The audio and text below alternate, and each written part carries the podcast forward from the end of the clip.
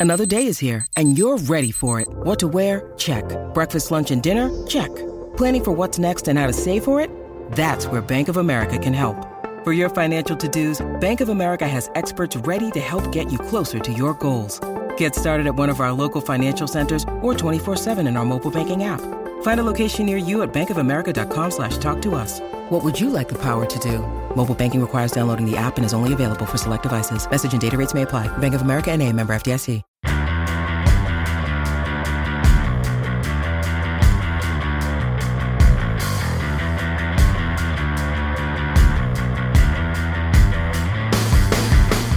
And welcome to the Record Rangers podcast. I'm Jonny McFarlane and today I'm joined by Scott McDermott. We were supposed to come to you yesterday, but we were derailed slightly by uh, events, so sorry about that. I know I committed to it on the previous podcast.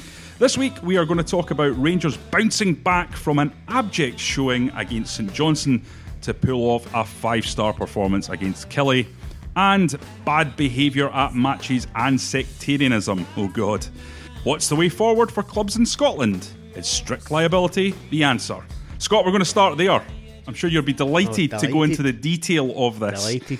Um, obviously, this comes from um, comments made by Steve Clarke in the aftermath of the Rangers Kilmarnock game, which we'll go into in a little bit more detail after we've discussed this. Um, what's your take on the issue of bad behaviour and sectarianism in general? I'll tell you a little. I'll tell you mine first. Yep. Um, I think obviously, as Dave King's come out and said today, um, he said Rangers abhor this behaviour, and it's clearly something that is highly objectionable and something that you'd have to say to Rangers fans that they need to stop it because it's dragging the club's name through the mud. Every time this happens, it's only harming their club. It, it it makes the club associated with a sort of level of toxicity Yep. in the larger Scottish society, and not only not only in Scotland because Steve Clarke's a big name in England. So when it comes up and down in England, people are looking. As Steven Gerrard does as well. Yeah, exactly, and people are looking upon the club in a negative light. So this stuff is only dragging Rangers' name through the mud. Um, that said, I do think it's important that we look at the larger issue, that we don't just focus on the one club, because it's not a one club issue. There are It's not even a it's not even a two club issue. Exactly. Jonny. I th- I think there's sectarianism and general bad behaviour at a lot of clubs in Scotland, uh, right through the right through the leagues, and I think that's no, it might no suit a certain kind of argument or certain narrative to no to narrow it down to obviously the two Glasgow clubs, but I think that would be wrong if you're going to have a serious discussion about it. Then there's uh, there's issues at every at pretty much every club. Yeah, and I, I was talking to Kris Boyd today at the, the press conference, and uh, Kris was saying that his main bugbear uh, was actually not the sectarianism, the singing, the name calling, because for him, he said, you know, I've, I've, I've grown up in it. It's water off a duck's back. I'm, you know, I'm a big boy, I can take it. He said, but for me, it's the fact that coins are getting flung. It's happened not just to me, it's happened to other players as well. That can take an eye out. These are very serious incidents. This all needs to be, for me, looked at as one larger thing about what's acceptable behaviour at football, how we police behaviour at football, and for me, and uh, I know a lot of people listening to this will disagree, but I do believe there's a case for strict liability to come in. And what I mean by that is that I think that um, I don't believe that if someone throws something, then the club should have a, a stand closed down or anything like that immediately.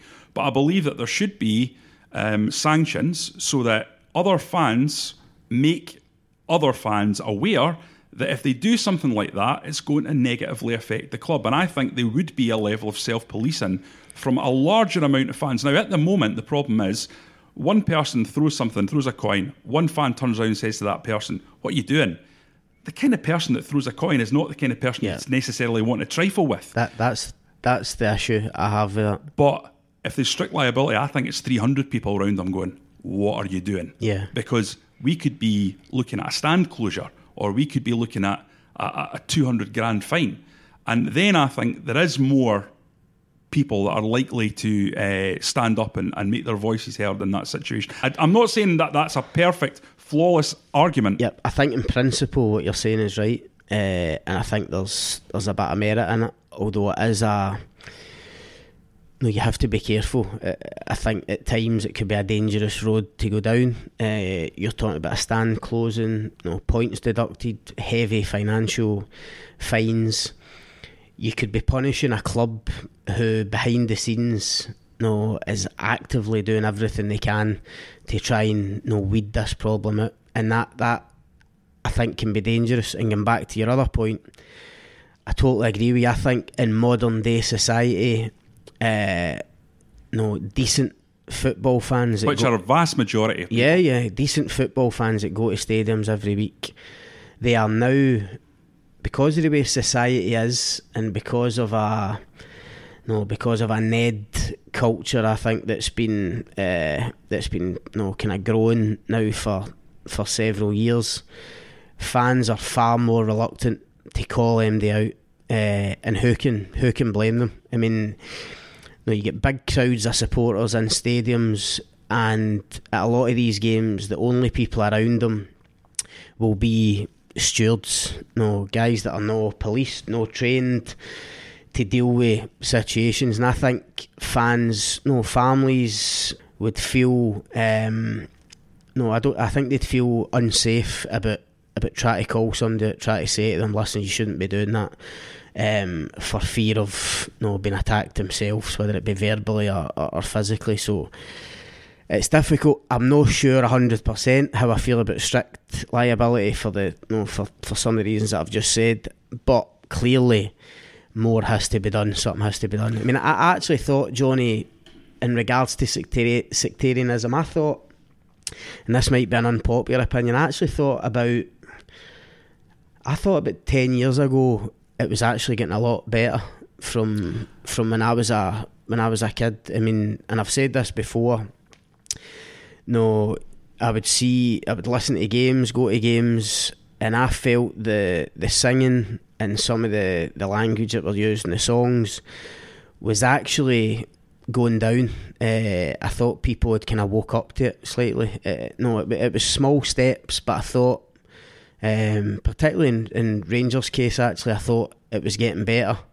What I would say is that in the last four to five years, it's it's crept back into the, the game again in, in general, and I think it's it's now gradually getting worse. I'm not sure what the reasons for that is, but I think the bigger picture is uh, that it's a it's a societal problem. Though this Ned culture, this kind of violent culture that I think we're, we're living in, and the the advent of of social media.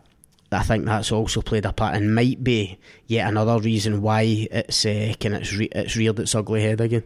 I, I personally don't believe that sectarianism is getting worse. If sectarianism in its heart is about religion, then we know from all the statistics out there that the amount of religious people there are in society is going down significantly yeah. year on year. I, I know one person out of all my friends who's a churchgoer, um, and I'm sure you'll know a similar yep. Uh, small. You'll have a similar small number in, in your group of friends.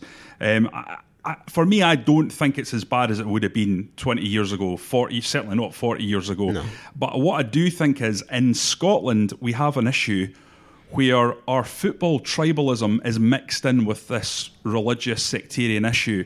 So if you go down to uh, Manchester, they hate Liverpool. Yeah. Hate them with a passion. Yeah. As much as Celtic and Rangers fans hate each other. And they'll sing about the, the Manchester um, airplane disaster and they'll sing about horrific things. Yeah. The thing is, there's not this catch-all issue that they can put that down to. That's just football rivalry. Yeah. And the problem with Rangers and Celtic for me is you, you don't know where the football rivalry ends and the sectarianism begins. But that's just sectarianism. Like I say, there's larger issues at play here about uh, behaviour at football. We had Hearts versus Hibs. A coin was thrown at Neil Lennon. There was a player punched when he went to get the ball from the fans, uh, the goalkeeper of Hibs. So uh, it's a it's a broad issue, and there needs to be something done to make sure that um, people who do things like that are held to account. Yeah, and you you speak to I've spoke to a couple of ex old firm players who, you know, when they went to other clubs, know, whether it be as players or in one case as a manager at another top flight club, they were subjected to sectarian, sectarian abuse for fans of that that club who, who weren't Rangers or Celtic. So, getting back to our initial point, it's not just a two club issue. Of course, Rangers and Celtic are the ones everyone will focus on.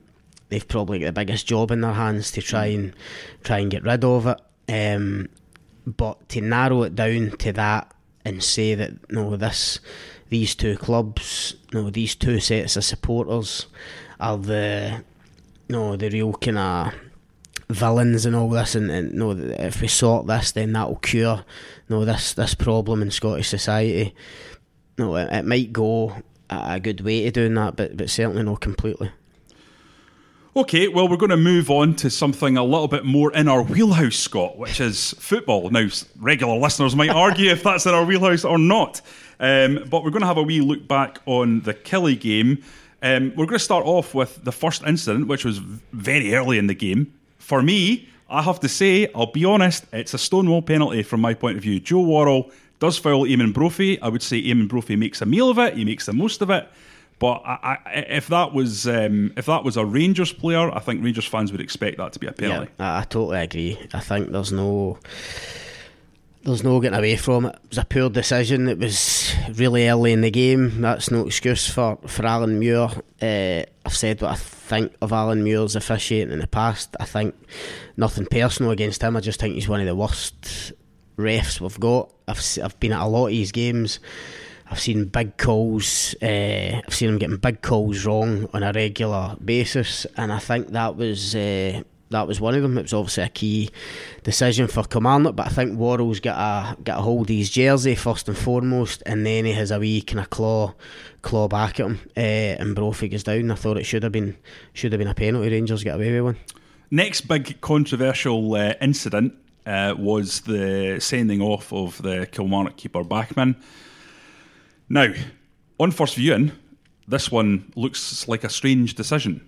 Um, but on second viewing, when you see the close up, you can see that Bachmann raises his arms, uh, Kamara is almost underneath his left arm, and Bachmann makes a movement with his elbow towards his face. Now, saw Michael Stewart saying on TV that you know it wasn't necessarily his elbow; it was the lower part of his arm. That doesn't matter, Scott. Michael Stewart also said it was about brutality, excessive force. That doesn't matter. If you look at the rules, it says that any incident where contact is made with a face or head, it is a red card unless the contact is negligible. Now, you watch that again in full speed, not slowed down. You cannot say that's negligible. No. That's a stonewall red card. I hate to agree with you again, again, Jonny, but now you're right. I was the exact same. I seen, no, I seen initial footage of it uh, from one particular angle and thought Kamara's Kamara will feel a bit ashamed about that because he went down so easy. I thought it was just like a kind of brush at the arm, you know, that, that you see quite regularly for keepers on strikers in the box, uh, especially at corners. But when you started to look at it for a couple of different angles, uh, one in particular, um, I actually think there was enough force in it to make Kamara go down. Uh, I don't think you could label it against them. Um, so I think they actually got it right. I think it was the linesman that, that that's called it. Um, and you have to say it's a great call because they the linesman's only got one look at it. To be fair, he's he's probably got for that side of the ground. He's probably actually got a good view of it. Made Alan Muir aware of it, and they've they've came to the right right decision. Does this spark off a debate about the use of slow motion when judging these issues? Because I've seen a few footballers comment on it now uh, on podcasts and on television where they say you can't really look at a still frame image no. and you can't really look at it in slow motion because you don't get a sense of the the, the force. Yep. Um, and I thought this was a brilliant example of that because in slow motion it looks highly innocuous. Yep. But if you watch it in full speed, and, and I was accused on Twitter the other day of, of uh, showing a video that had been speeded up, but it hadn't been speeded up. It showed you on Sportscene on the BBC. Yep. Um, when it was played in, in full speed, normal speed, uh, there was force. Yeah. Well, it's.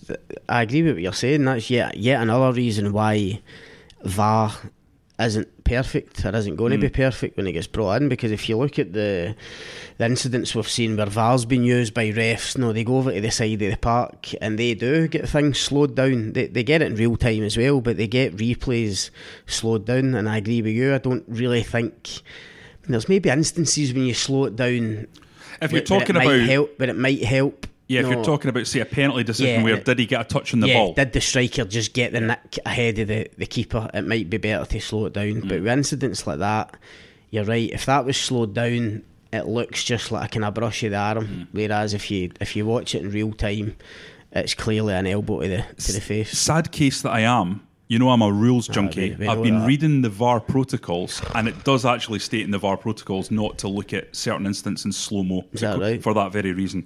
So that's in the IFAB rules. If anyone wants to go and check, but probably You, you must know these IFAB rules off the hat. Seriously.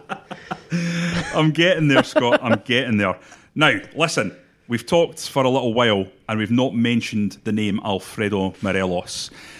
What a performance this was. Yep. Outstanding. I mean, uh, I think we said a couple of weeks ago that we felt he'd kind of moved his game onto another level. Um, and that was you know, proven again the other night. A kind of one man demolition job almost on, on Kilmarnock, who have proved to be really difficult opponents for Rangers this season, obviously. And it, it just highlighted again how important Morelos is to, to Rangers and their attacking threat now. And to be on the amount of goals he's on, that this is that 27 goals already this season. Yeah. He's clearly going to no, get into 35, 36, which we've no seen apart from. No, you, you think about guys off the top of your head, mean, you're now talking about Kris Boyd, Marco Negri, Ali McCoist, no guys that kind of smash through that 30 goal barrier in a season. It's it's not happened for a while, and that, that tells you everything about what Morelos has did this season. So I'm going to put a point to you that I put to Mark McDougall on the podcast directly after the game. For me, 39 goals he's been involved in, assists and goals. He's a shoe in for Player of the Year at this stage. Now, people say Callum McGregor, and he's been good. He's been good. Yeah. But nobody in Scottish football, not a single player, has had the impact on his team that Alfredo Morelos has on Rangers. What what I think will be interesting, Jonny, there's there's three Player of the Year awards in Scotland, right? So you get the Ladbrokes Player of the Year, which is the league. Is that the one you vote for? Uh, I'm not sure. I, think there might be a kind of select group Yeah. of journalists or media people will help Ladbrokes basically decide on that. Uh, then you've got the Players Player of the Year, and then you've got the Football Writers Player of the Year, which is obviously our association. Everybody, eh, everybody in the Football Writers gets a gets a vote. What'll interest me is that if Celtic were to go on and win the treble, as as as could happen obviously this season, a, a third consecutive treble. I think a lot of football writers and media people, no, rightly or wrongly, might find it difficult to ignore, not ignore Celtic, but to come up with another treble. It would be difficult not to look at their team and pick out a, play, a player of the year. They've not really had an outstanding player, though, have They've they? This no. season? I mean, McGregor, Forrest was on fire at the start of the season. First half of the season, he looked like an absolute cert to win it. I have to say, he's tailed off slightly, you know, for various reasons, whether it be injury or whatever else. Callum McGregor, you're right, has probably been the guy that's done it consistently for Celtic the mm. whole season. I suppose you could argue maybe the second half of the season or second, third of the season, Ryan Christie would maybe come into your, your thinking. But what'll interest me is, so I think in terms of the football writers in the League One, it might be tempting for them to look at Celtic and think, you know, this team won the treble, it has to come for that team. Yeah. But with Morelos, the players player will be really interesting because he must be an absolute nightmare to play against. And I, I would expect, despite what people say about his temperament and about him being a bit volatile and a bit feisty on the on the park, I'd be utterly amazed if droves of players didn't didn't vote for Morelos just because what he must be like to play against. Um, so I would expect him to win at this stage. Certainly, the way it's going, I'd expect him to win at least at least one Player of the Year award. Uh, especially, I think the players' player because you know, players will know the job he does for the team. You know, the the graft he puts in, the, the kind of you know, that physical element to his, to his game, uh, and how important that is to Rangers. The first goal was uh, an interesting finish. It was one of those classic Morelos moments where when it's leading a plate was for him, to when it's leading a play for him, he's not quite so good. But listen, my favourite of the goals, I know the third one is a tremendous strike. And, and actually, so is the fourth. It's a really clever bit of movement. But for me, the best one was the second. and I'll tell you why. Um, unbelievable cross, obviously, from Daniel Candeias, who had an excellent game. Yep. But not, I'll, no a fourth time. Aye, that's true. That's true. That's true. He's not been great, but um, yeah, he was back on it. Um, but I loved Morelos' movement when he was running for that because the defender, he was very close to the defender when he started out, and he just did a wee stuttered run and running on the blind side of him and just popped the wee header in at the back post. It was just a great, great run and uh, a great move. Yep. I, I actually like the. If I had to pick one, I would have actually picked his last goal um, because obviously the first two relatively simple finishes. I appreciate what you're saying about the build up and the, the delivery. The third one is a great finish, but it's a it's a lash. No, he's Yeah. just he's just battered it in, which he does with a lot of his finishes. I just thought the fourth one there was things going on around him. Obviously, there was a few ricochets, and uh, you know, the ball kind of kind of just popped to him in the in the just inside the box, almost unexpectedly, and he just took one hit and finished it, and it was so clinical. It was actually, in terms of being clinical, it was quite similar to Defoe's goal at, at Aberdeen, which you don't normally associate Morelos with, or I wouldn't have associated Morelos with that type of finish. But I think it just shows the form he's in, how confident he is, you know, on either foot, uh, and as we, as I said earlier, he's taken his game to a to a new level uh, this this season, and you know, clearly he's going to be so important. Whatever Rangers do in this run in, whether it's getting themselves back involved in the league or trying to win the Scottish Cup, Morelos will be absolutely key. And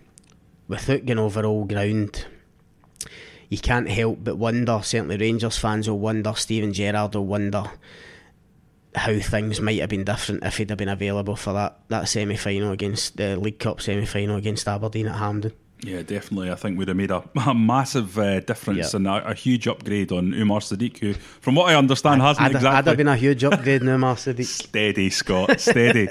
um, at least he's got a bit of pace. um, another player that's, uh, I think, settling into life at Ibrox uh, quite well, uh, certainly after a couple of games, is Glenn Kamara. Now, I think it's important not to get too carried away, Scott. I think on this podcast we were extolling the virtues of one Lassana Coulibaly after about five or six Yeah. games. We thought he was the real deal. Um, and it hasn't quite worked out for Mr. Coulibaly. But uh, Kamara he's just got an incredible comfort on the ball. Looks a bit of a sort of a bit of a Rolls Royce of a player in the midfield. You know, he doesn't give the ball away. He moves it very quickly.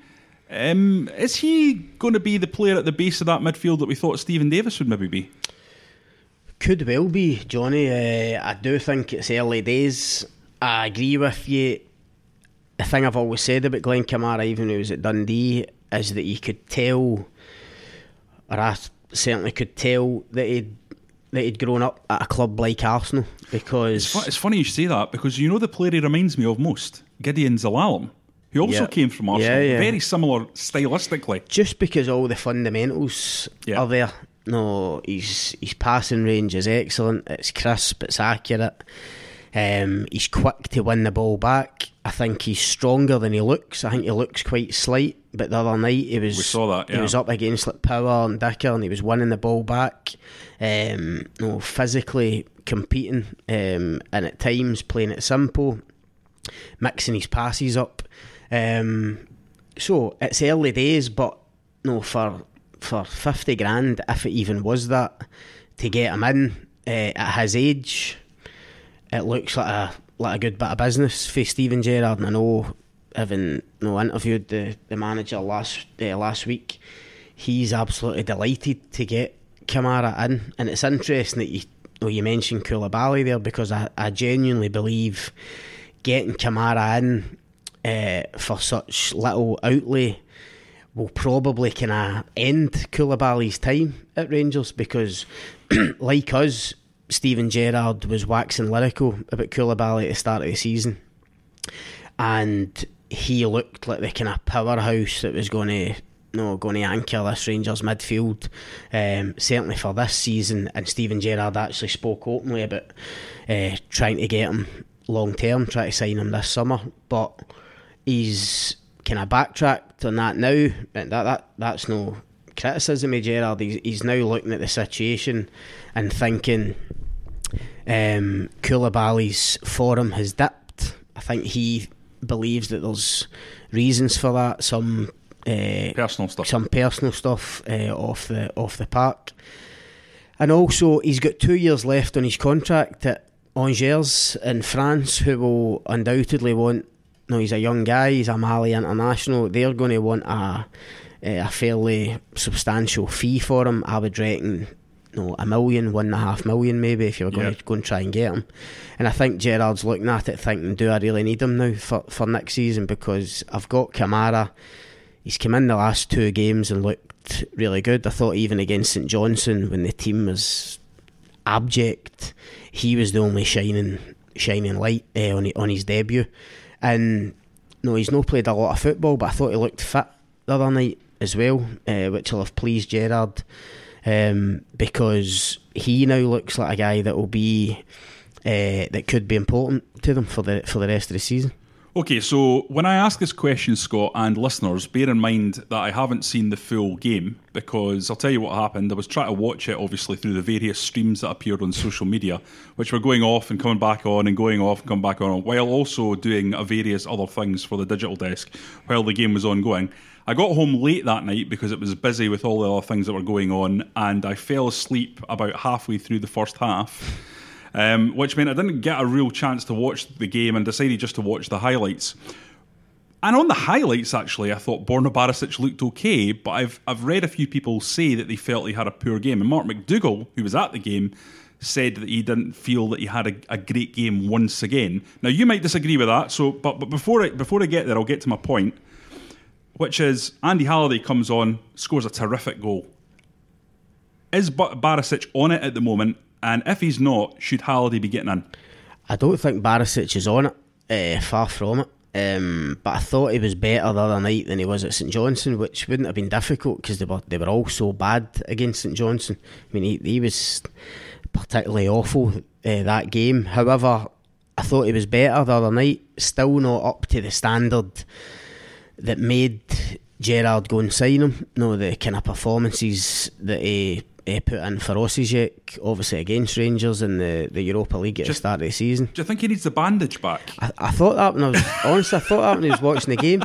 The the new hairstyle with the kind of fancy hair doesn't doesn't suit him. He looks better with the, the skinhead and the, the Rab C bandage on. Um, but he doesn't seem to be. Listen, he was signed because he was signed because his physicality at left back, almost in a kind of Sasa Papac style. But and his delivery, presumably. Uh, that's terrific. what I was going to say. But he was also signed because combined with that physicality, he had an unbelievable engine on him to get up and down, and his delivery from wide, you know, whipping crosses in for the left, dangerous crosses, looked no uh, superb in those two games, albeit it was only no, it was only two legs. He also showed uh, in the the game at Ibrox that he was capable of getting you a goal with a, with a phenomenal finish uh, for Osijek in that in that game. He hasn't shown any of that really yet. He doesn't look like a guy who's going to get up and get you a goal. Mm. Um, his delivery I'm not saying his delivery's been particularly bad. To me, he's just no getting into the right positions to actually deliver. Um, he's delivering for too deep for some reason. I don't know whether it's because he's playing with, with Ryan Kent and they haven't quite struck up that relationship yet where Barisic is the guy overlapping and no and you you want it or no you want it to be like like David Robertson used to be Brian Laudrup. No, just had that great relationship. Yeah, Lee and, Wallace uh, and Barry McKay had a very good they relationship. Did, they did. Um, I don't think that's quite that, that that's been struck up yet between the two of them. So I think he is off it, and I think Halliday is you know, giving Gerrard a, a problem, not a good problem in terms of terms of picking a left back. His instincts will tell him to pick Barisic because he's a two million pound signing. He's a Croatia international. Um, but Halliday's making it difficult for him. Uh, and I thought in the, the St Johnstone game where, where Barisic was particularly poor, I actually thought that game of all games was crying out for Halliday, either to come on at left back or in midfield. Because as Gerrard said after it, and he's kind of you know, his heavy criticism of the players, there was such a lack of urgency in the game, a lack of energy, a lack of drive. Those are the things that Halliday, whatever you might say about him, ability wise, those are the type of things he can give you. And I thought the St Johnstone game was crying out for him to go on, as I say, at left back or in midfield and try and get a reaction for players around him, try and drive Rangers forward and get something. And even though they didn't really need it the other night, 2 0 up when he came on, he still actually gave them that coming off the bench. I mean, he came off the bench in like 75 minutes and they scored three goals the next the next 15 minutes. So, including his own goal, which was a a terrific uh, run and finish. So, he's certainly putting pressure on Barisic and making Gerrard have to make a decision. Because I think when Barisic signed, Gerrard thought this guy will be my left back for the rest of the season. Mm. No, no, no qualms about that. But I think he's now getting into individual games, thinking, who's no, who's this game going to suit? Better. Do I go with Barisic or do I go with Halliday? And that's that's credit to Halliday, but Barisic is going to need to up his up his game. Hamilton at the weekend, Scott. They have got a new manager in and look to be playing uh, a different style yep. of football, a bit more attacking, um, bit more entertaining. Uh, do you feel that they're going to offer a significant uh, hurdle for Rangers to overcome? Um, it'll certainly be a different proposition to to Martin Canning's Hamilton, uh, who were traditionally you know, fairly defensive or very defensive against uh, against either of the old firm or the or the bigger clubs.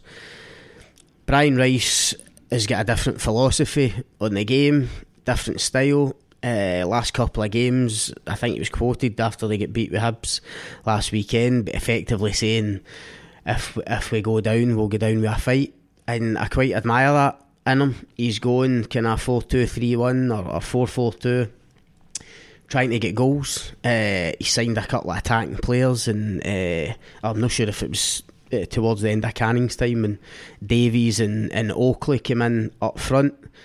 They've got guys we spoke off air about about Mickel Miller, who they brought in at the start of the season, and no under Canning didn't quite or wasn't quite able to flourish, but I think he will more under Brian Rice. I think he's technically a very good player and, and can do a job for them.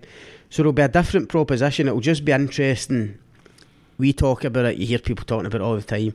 If Hamilton do decide to come out and play and attack, is it going to play into Rangers' hands? Because Rangers have obviously got the players, Kent, Morelos, Candeias, whoever, who can who can pick them off. I think Hamilton are poor defensively. I'm not sure how much Brian Rice has worked on that or improved them in the last couple of games because I've not really seen them. But if they go gung ho to go try and go for Rangers' throats, it might just no, they might get a goal or two, but it might backfire on them at the other end if Rangers can can pick them off. So give me a prediction then. I'll go. I think Hamilton will score because of the kind of new philosophy, but I would say I still expect Rangers to win. I'll go for go for three one Rangers. Okay, I'm going to go for 4 1. Right, okay, we're going to call it a day there. That's all from us. We'll be back next midweek with more news and analysis of all things Rangers. If you want to get in touch with us to continue the debate, you can by tweeting us at record underscore sport or me personally at Jonny R. McFarlane, keep it clean, and Scott at Scott McDermott 8, don't keep it clean. Um, don't forget to subscribe at iTunes or Acast to get the podcast as soon as it becomes available. And if you liked it, of course, please review and rate us on there too. Thanks for listening.